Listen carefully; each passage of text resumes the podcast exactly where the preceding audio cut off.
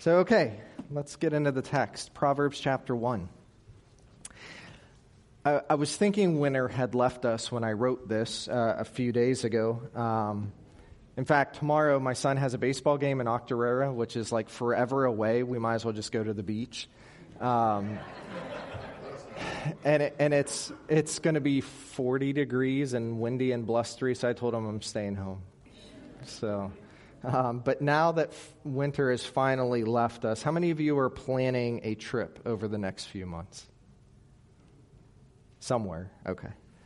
Uh, if you've traveled before, you probably realize the amount of preparation that goes into the journey.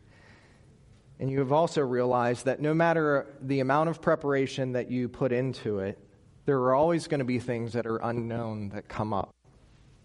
Last year, our family uh, traveled to Florida for a few weeks, and my wife is a planner, and we have a list that she prints out that has all the things that we normally bring, and we just systematically go through that list. We add to it as we go and think, oh, right, we need that too. And she checks off the list. We, we brought our dog with us. So that also brought, you know, not only the dog food and the things that the dog needs, but we had to put Rooney on the list so we didn't forget her. so, um, the looks that she gives are priceless up here. I, I wish you could see what I see. um, I'm in so much trouble. Um, but the one thing that we couldn't plan for when we put our list together was um, I, I, think like a, a couple days before we were planning to leave, I changed the windshield wipers on my van and I didn't put the arm down when I took the old blades off, and I needed a new windshield. So thankfully, we got that taken care of. But some of you love to travel, reaching new destinations, visiting familiar places that have formed memories in your mind and heart. Uh, some, though, like my son Levi, likes to stay at home all the time. Like, it, it takes an act of Congress to get him to go anywhere. But whether you go somewhere or whether you stay put, we are all on a journey headed somewhere. Every one of us is on a path. Every one of us is headed in a direction. Even when we feel stuck or trapped, we're still in motion. Now, it's been said that life is a journey. And the end of it all is not just a place, but it's a condition of the heart. It's not just where we're headed, but it's what's going on inside of us as we are headed there. Now, we are becoming the end of our journey. We are becoming the end of our journey, whether it's wise or foolish. And every moment of life, takes us closer there. Now, often in travel, if you travel by car at least, we come across options along a road, an interstate, uh, for exits. To take a different road traveled. Sometimes it's by choice, sometimes it's by necessity, uh, sometimes maybe we don't really have a plan and we just see all the options and we think, well, today maybe I'll just try this road. Now, if you know me, you know that I tolerate at best, I tolerate at best driving through cities. It's not my first choice. And we sometimes hit areas like this. I, am pretty sure this is the Capital Beltway. We've actually driven on the Beltway before, and somehow, by God's providence, we ended up on the E-ZPass lane. Oh, was that Baltimore? Okay. Well, they have a beltway too. uh, and, and we missed all the craziness. But here's the thing when I see signs like this, I get a little anxious. Um, my kids know the look from mom when we're all in the car together and you know there's directions to be listened to and you're like okay i got to make sure i get off at this place at this time and this many miles mom gives the look like, guys, be quiet. And sometimes I turn the music down because I think that if there's no noise, I can read better. I, I don't understand that. Do any of you do that? Okay, some of you do that. Okay, so you're not crazy. You're just like me. But what happens when the signs along the journey of our lives look like this? You know, when life hits you hard, when you need to take a detour, or there seems to be so many options in front of you, you don't know which one to take. Now, I can say with certainty that God has provided help for you. He has provided great help for you. And tucked into the pages of Scripture is this wonderfully practical and challenging book called Proverbs. Proverbs is divided up into 31 chapters. They are mostly written by one man, King Solomon. The Hebrew Bible titles the book The Proverbs of Solomon. Now in 1 Kings 4:32, oh. I'm not going to sing a solo right now. Are those slides up, Jared? Yep. 1 Kings 4:32 we read speaking of Solomon he also spoke 3000 proverbs and his songs were 1005 This collection here in scripture contains over 510 of Solomon's proverbs maybe the most important. I mean, this is under the inspiration of the Holy Spirit, and for some reason, God wanted to point our attention towards the 510 that we're going to come in contact with. Well, not all of them, but um, as we read it. The word proverb itself means to be like. So when you hear this word proverb that's in chapter 1, verse 1, the word proverb means to be like. It's in this way that this book gives us concrete images of some of life's greatest challenges. We're painting a picture when we read Proverbs. There's not a whole lot of deep theology like we spent in, in Romans chapter 1 through 8. We're talking about practical, concrete images of what life should look like for people that are seeking to be wise. Proverbs contains a gold mine of biblical truth. There is theology there, and we're going to talk about that over the next few weeks and months. But at its core, Proverbs answers the question what do the righteous look like? And if it's righteousness that God is calling us to, not works righteousness, not trying to perform or behave a certain way, but when we receive the righteousness of Jesus Christ, what does it look like to live that out in our lives? Proverbs helps us answer that question. The reoccurring themes of Proverbs is that the wise generally live longer are blessed by God. They experience joy and they see the goodness of God. And conversely, you have the wise, and on the other side, you have the fool.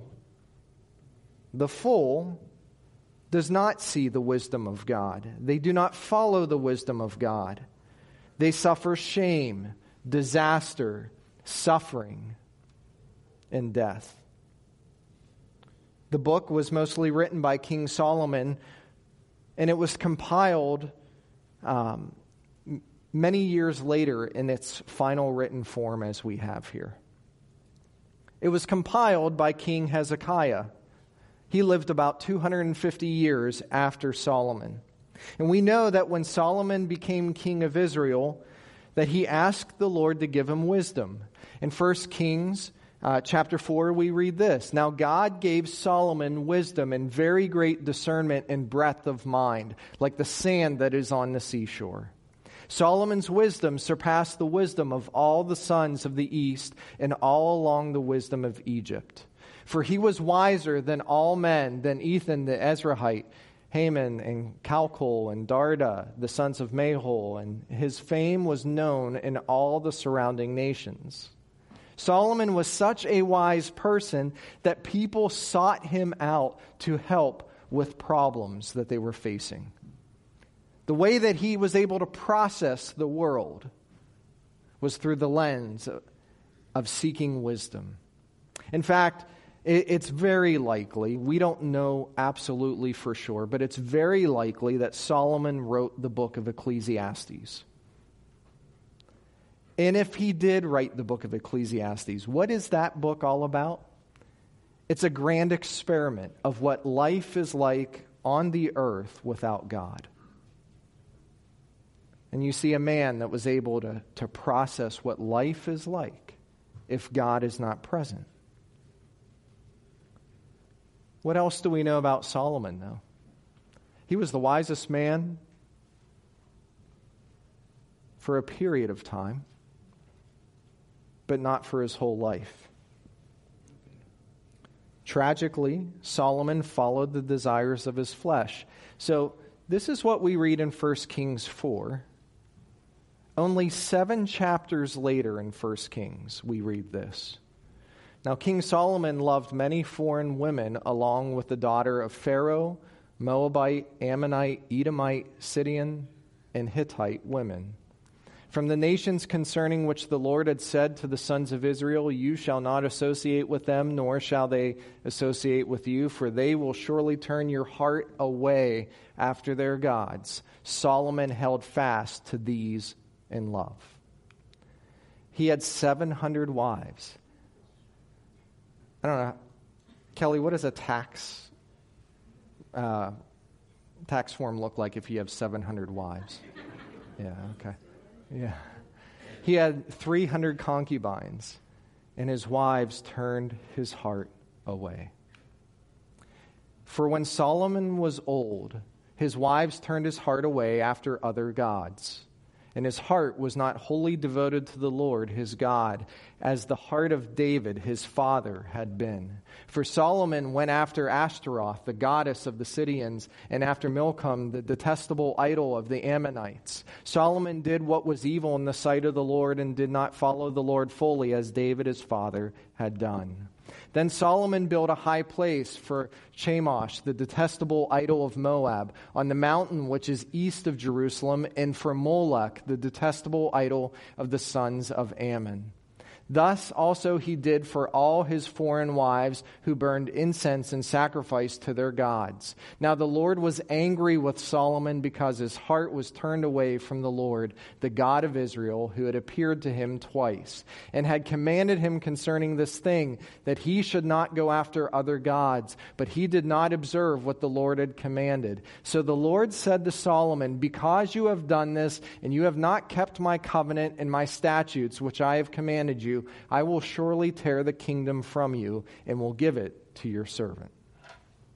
Now, it goes on to say that it wouldn't happen in Solomon's life. It would happen when his son would, would assume the throne. And what do we know in the rest of First Kings and the Second Kings? As a result of his foolish activity, the kingdom of Israel was divided,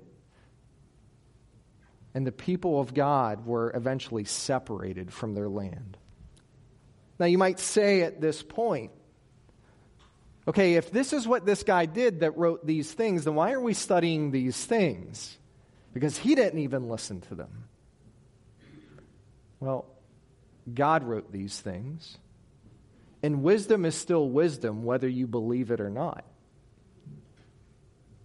There is still a path for us to follow, there is still help for the journey that is ahead. The other question is why should we be studying this book right now? I mean, if you've been with us for at least seven years, this is now the second time we've looked at Proverbs. I, I looked at my notes um, from 2015. Boy, that seems like forever ago, doesn't it? But I looked at my notes. I, I think we did um, six or seven sermons over a month and a half. Um, we, we kind of set a quick foundation, and, and then we looked at some thematic things in Proverbs. Um, today, beginning today, we're, we're, we're going to look, look a little deeper. Uh, not that we didn't go deep enough back then, but we're going to look at a a deeper foundation because if we don't get wisdom, if we don't really understand the virtue of wisdom, if we don't really see what it means to walk in a way that pleases the Lord and why it is so beneficial for us, I could preach at you all of the Proverbs. I could read all of the 514 of the Proverbs that are contained in this book and tell you what they mean. But if you don't understand that at the root of that, the foundation is what it means to walk wisely in this world, world and what benefit that means as a child of God, then you're going to leave here and say, well, that sounds good, but what's the virtue? What's the reward? I mean, really, why would I want to do these things? But if we see why God is calling us back again and again to wisdom, and He holds it in contrast to the picture of what life is like when you are living foolishly, then I hope that our hearts are that much more encouraged to listen to God's voice. Because Proverbs is supremely practical, it's very accessible. But if we miss why we are called to do these things, then we're really not going to understand what God is trying to do in our hearts as we put these things into place. Coupled with that is we desperately need practical advice to live today. If you're on social media, you can see very quickly why we need practical advice to live today. If you turn on the news, you can see very clearly why we need practical advice to live today. Listen, even outside of those things, there is a war of attention going on for what's seated in your heart. And we need to be called back again to what it means to live righteously in an unrighteous world. Because there are even people that care about us, but maybe they don't believe like us, that will give us wisdom but it might not be from God. And we need to be able to weigh the thoughts of men compared to the thoughts and heart of God to be able to live rightly in His eyes. We need these concrete images so that we know the road to take as the journey is taking us somewhere. Proverbs is good news for people that desperately need wisdom. Now, one, one commentator, and you can take issue with him, okay? I'm just quoting, right? Don't shoot the messenger. But this is what he says about Proverbs. Proverbs is good news for bad people. It is about grace for sinners. It is about hope for failures. Okay, and you're thinking, okay, what am I taking issue at? This is what he says. It is about wisdom for idiots. That's what it is. Right? Because if we're not walking in wisdom, and if we don't know what wisdom is, in fact, we don't know, right? Wisdom isn't something that naturally comes upon us. Wisdom is personified in Proverbs as someone that we pursue. And God knows that we need wisdom. And that wisdom can only come from Him in our chaotic lives of constant stop, start, stop, start, short attention span kind of mental habits. And I've talked about this before, but like because of smartphone technology or tablets or high speed internet or whatever, information seems to be at our fingertips. It, it's always around us. I, I I, have become a person that when I'm watching a, a movie that's about history, I'll come across someone that's mentioned, and I immediately, during the movie, I'll go to my phone and say, okay, who is this person, and when did they live, and how long did they live, and what did they do? And I try to get the backstory of all this thing. And all the while, I'm missing the movie right in front of me. Because I think, well, it'll only take a second to look at this. And, you know, you know the danger of going down the rabbit hole of information on the internet, right? You read one thing and then you're like, oh, wait, that and, and, then you start reading that thing and an hour later you're learning how to build a boat and all you were doing was watching a movie about you know something completely different. I mean that it's crazy.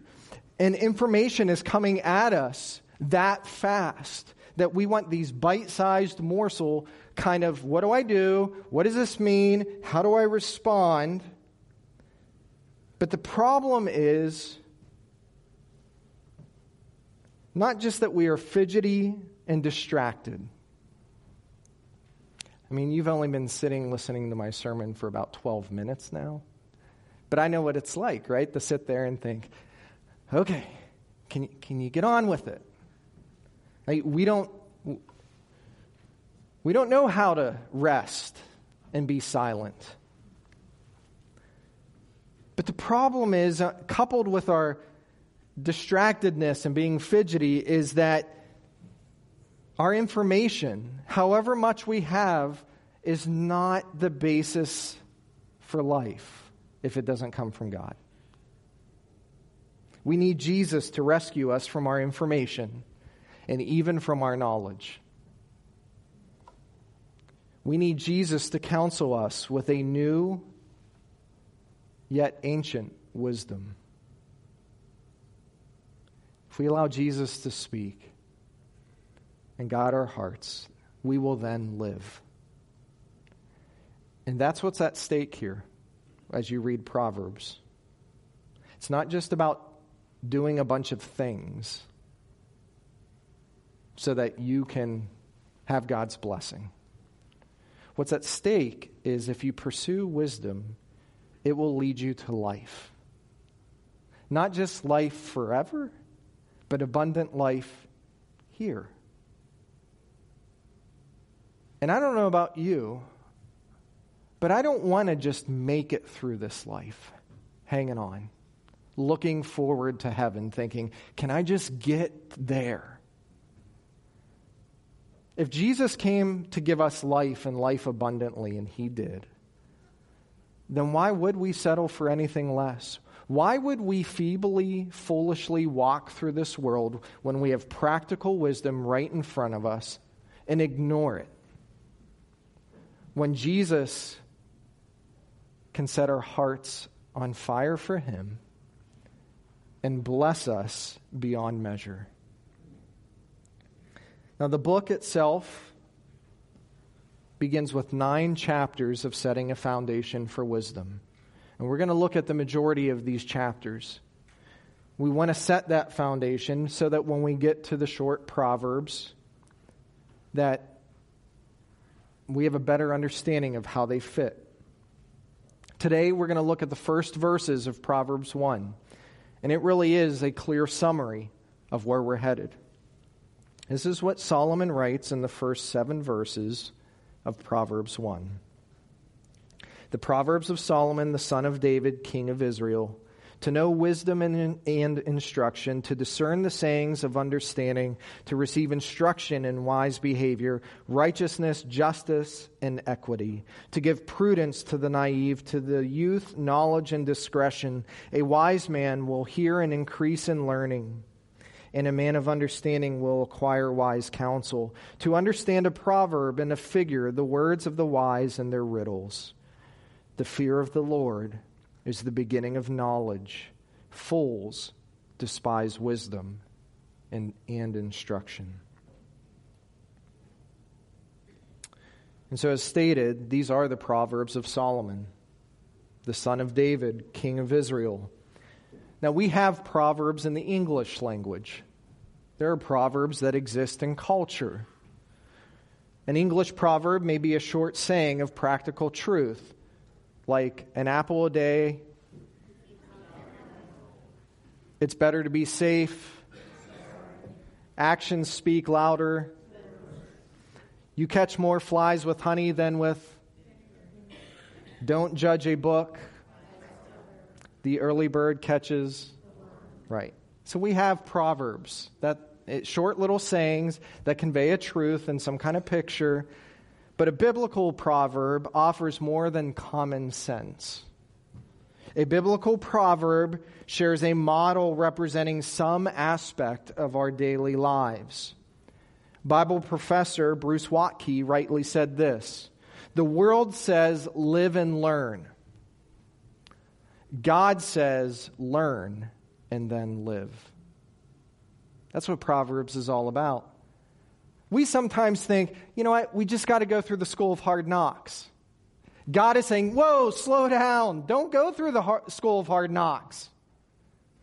Learn from me and live it, and you won't have to go through all of those frustrations.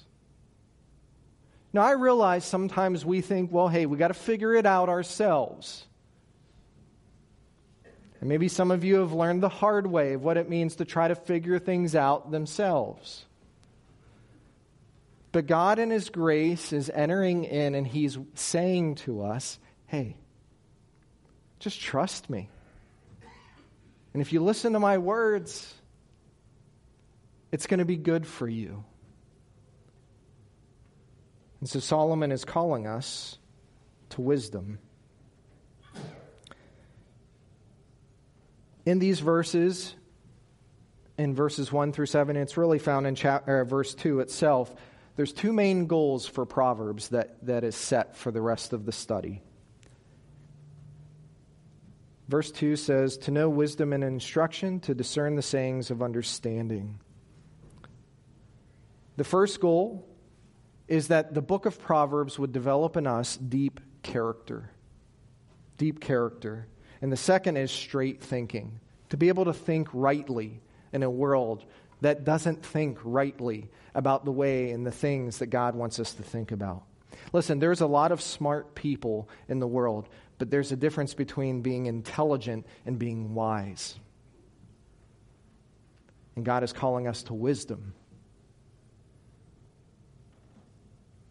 Verses 3 and 4 support the idea of the character development that God is seeking in us as we know and apply the Proverbs contained. The question is if God wants us to know wisdom, then first, what is wisdom? Now, you've heard me say, wisdom is the application of knowledge in a, a very simple way, wisdom is the ability to take in the information, the knowledge of what we know about God and His world and what it means to be in a relationship with Him and to put it into practice. But I'd like to l- dig a little deeper on that statement. In the meaning of the Hebrew word for wisdom is the idea of skill and expertise. The word wisdom is used in the Old Testament to describe the people that adorned the tabernacle. Like what they did. They did it with wisdom, or the similar word of wisdom. And what was Moses trying to paint in our minds a picture of? That they did it with skill and beauty. And what they were able to accomplish was exactly what God desired. Wisdom is the competence that understands how life really works and how to achieve successful results. How many of you want to succeed in life? Okay, some of you do. The rest of you, I'll pray for you. Proverbs helps us to succeed in life, it, it helps us to seek wisdom. Wisdom asks the hard questions about life and understands God's answers. You know, sometimes we ask the questions not knowing what the answer is going to be, but I would say a lot of the time we avoid asking God the questions because we already know what the answer is. And we reject wisdom. We reject his instruction. Solomon begins Proverbs by saying that the way to life begins with knowing wisdom and instruction. Now, we don't naturally like this word used for instruction. It's the same word that is used for discipline. It's the same exact word. How many of you like being disciplined? Right. Yeah, I'm not, I'm not getting in line for that.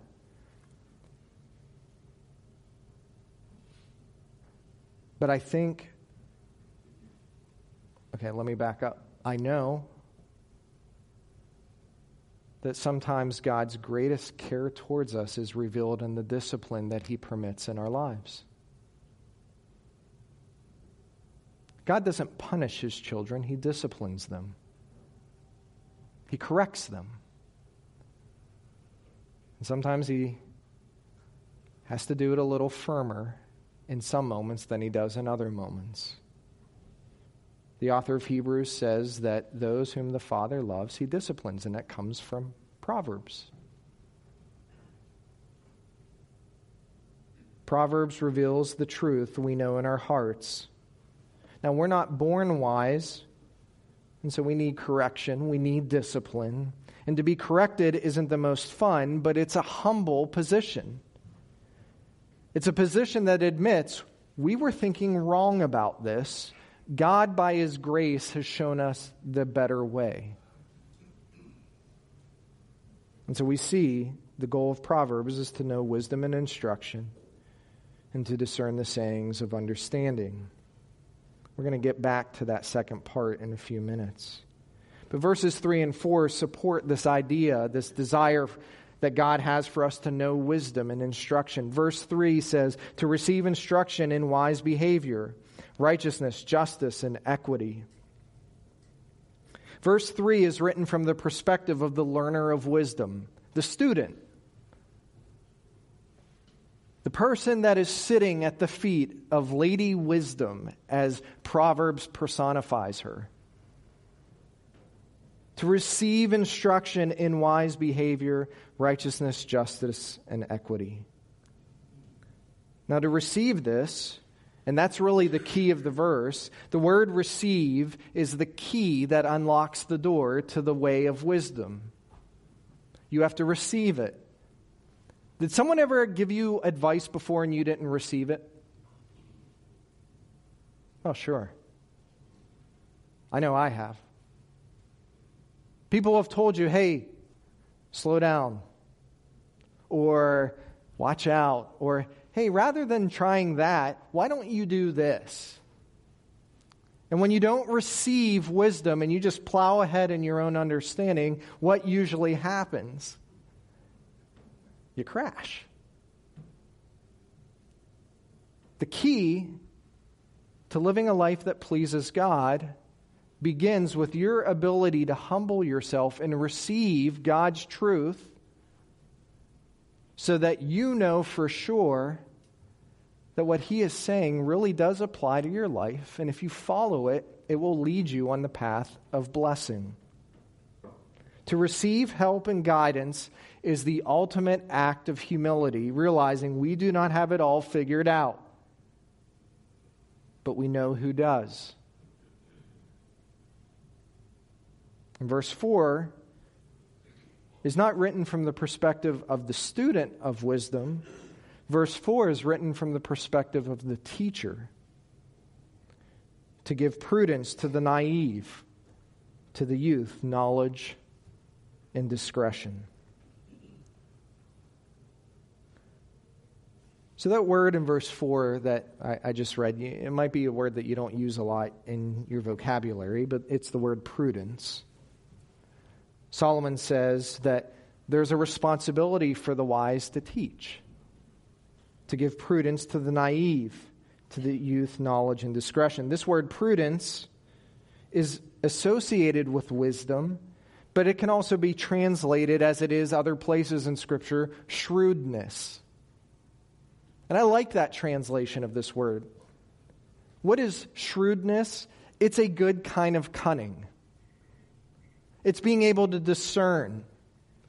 It's being able to look at a situation and position yourself, not in a sinful way, not in a way to bring harm, but to look at a situation that seems out of sorts and put yourself in a position where you can excel and succeed.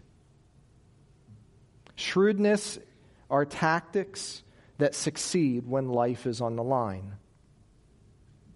Now, the second aspect is found in the dispensing of knowledge and discretion. The teacher needs to dispense knowledge and discretion. Knowledge are truths that help us to understand that there is a link between what we do and the consequences that come from it. You realize that, right?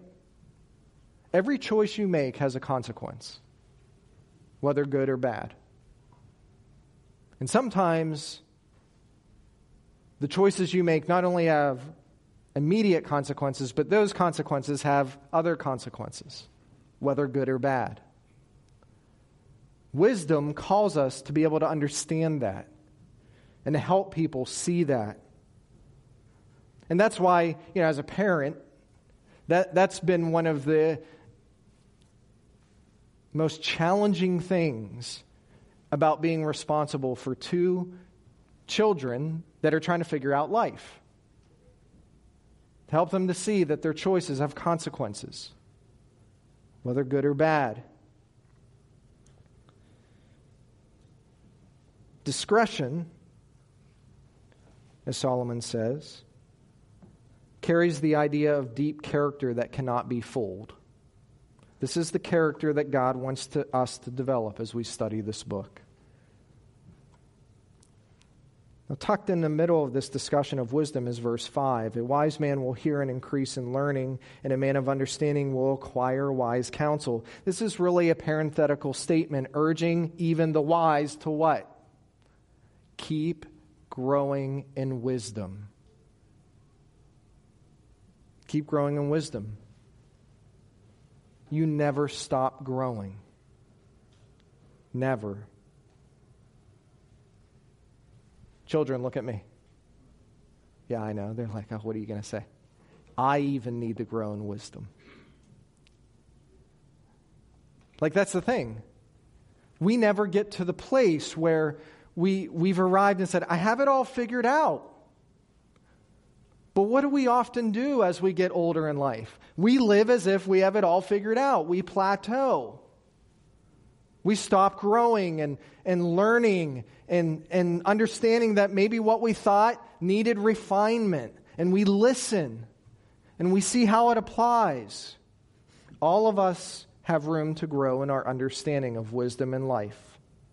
The mark of a wise heart is that they are growing in wisdom and knowledge of God's world and how to live in a way that pleases Him.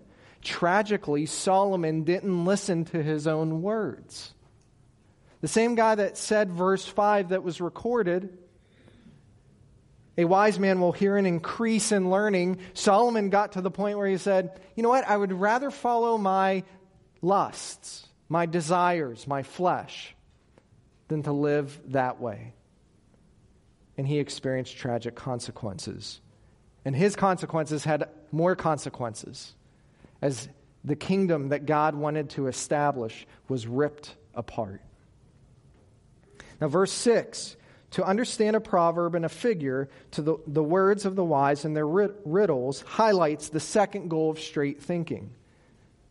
God wants us to be able to think straight, to have a good head on our shoulders, to be able to process things, to discern the sayings of understanding. And that's what he said in verse 2. Now, this means that the non obvious becomes obvious to us, to be able to discern the sayings of understanding. That the things that we, we weren't sure about before, we're now sure about because we're growing in wisdom. It's a maturing. It's what Solomon said in verse 5 of growing in wisdom. Now, the, verse 6 gives us insight into this maturing process. It's the ability to understand these statements that to the immature seem far off. Have you ever seen that in your life? As a believer of Jesus, you're living a certain way, making decisions a certain way, seeking to please God a certain way, and the unbelieving world, maybe even people you're close to you, looks at you and says, You're crazy. Why would you ever do that? Why would you ever believe that? Why would you ever put your trust not just in a resurrected Savior, but practically live out what He said that long ago? I mean, how on earth would that apply today? That's how an unbelieving world is looking at the believing church.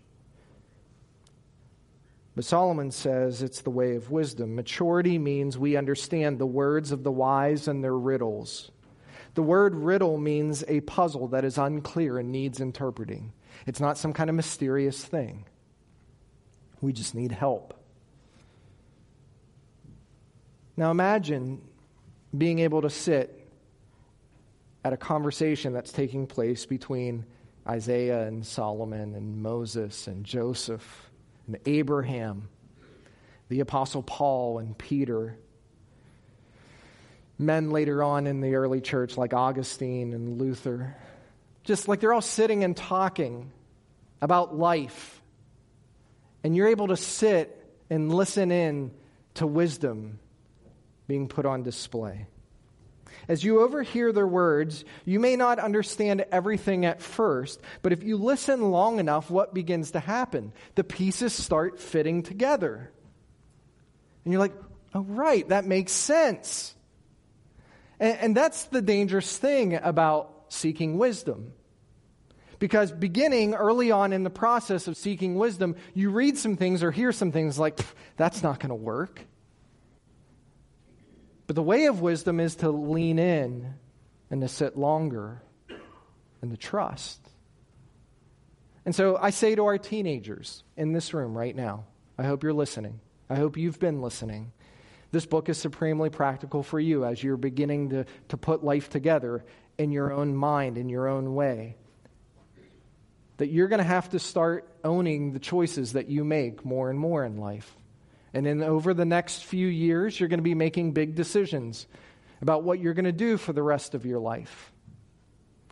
Maybe where you're going to go to school, what you're going to study, where you're going to live, who you're going to date, who you will marry, what you'll do with your finances, what you'll do with your time, what will you invest yourself in, who will you allow to be in your sphere of influence. Proverbs answers all of these questions in a very clear way. And if you're a young person or a younger person, can I just say, I'm probably halfway through my life right now, Lord willing. It is better to listen to God's word first than to learn the hard way. His words lead to life. And He's helping you to find that life. The fool is one who rejects wise counsel and listens to the world in their heart. Now, verse 7 is really the summary theme of the whole book. Verse 7 says, The fear of the Lord is the beginning of knowledge. Fools despise wisdom and instruction. Now, one thing we need to understand is the way that Hebrew poetry is written, and, and that's what we're reading here in, in many ways Hebrew poetry. Hebrew, Hebrew po- poetry forms an A line and a B line, like it, it's coupled together. The A line is the statement, and the B line clarifies that statement. So, what's the A line say? The fear of the Lord is the beginning of knowledge. That's the, that's the truth. That's the statement. The B line follows. It clarifies the truth. Fools despise wisdom and instruction. So the key word in the B line is despise. It means to be uh, a person of contempt or being aloof. What does a fool say? A fool says, I don't need to hear that. I don't need to learn. I don't need to listen. I have it figured out. Or a fool also says this I don't have time for it. I'm too busy. I'll figure it out. Do you see how it's both? Fools despise wisdom and instruction. And how do they despise it? By saying that they're either too smart or too busy, or that what they're going through really isn't that big a deal.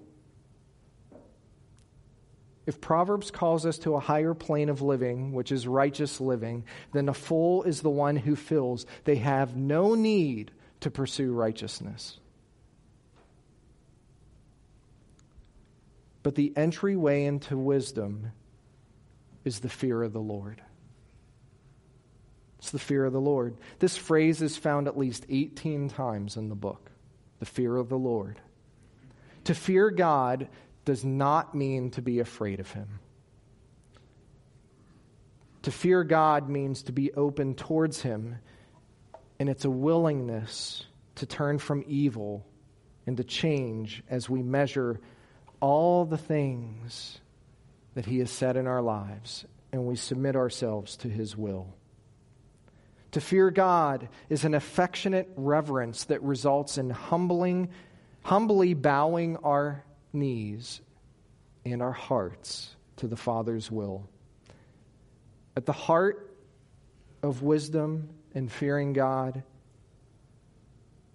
is that we do not want to sin against Him because He alone is holy. The fear of the Lord is the beginning of knowledge. Knowledge starts with God and then it moves towards us. It starts with Him. Knowledge doesn't start with us. There is only one God of truth. And it starts with Him. And as it moves towards us, Solomon says there really is a great return. All of our problems came when we left God. Where did it all begin in the garden? When man thought that they could do a better job than God. When they thought that they had it all figured out and they really didn't need to listen, or they really even said, Did God really say that? They thought they had it figured out. To fear the Lord is resting in the truth that God is the source of all truth. Now, the journey for wisdom begins when we turn towards God. That's where it has to begin. It's not going to begin anywhere else. You can't leave here today and say, okay, my ability to turn towards wisdom is to put one truth that I hear every sermon into practice that week. That's not turning towards wisdom. Turning towards wisdom means that your heart is turned towards Jesus. The book of Proverbs is not a, just, not a list of just do's and don'ts the book of Proverbs, in a practical way, points our affection to wisdom personified. And who is wisdom personified? The apostle Paul said it this way in 1 Corinthians 1:30. But by doing but by his doing you are in Christ Jesus, who became to us wisdom from God, and righteousness and sanctification and redemption. Church, as we begin our journey in Proverbs, it begins with us seeing Jesus, who is the perfect picture of divine wisdom.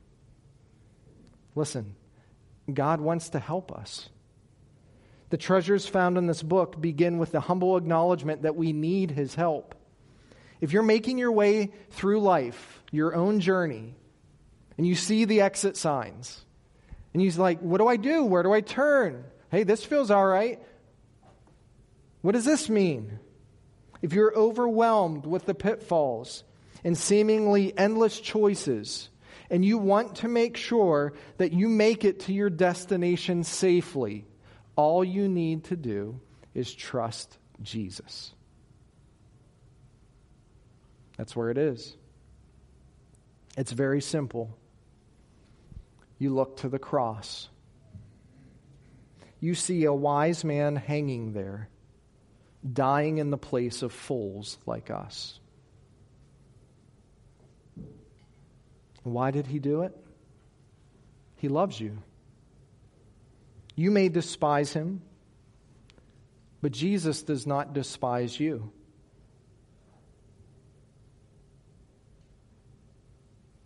You may act like you are above him, but he humbled himself for you. Look away from yourself and look towards the cross. And when you see him, I guarantee your pride will melt away. And you're not only going to worship, but you're going to begin to grow wise. Let's pray.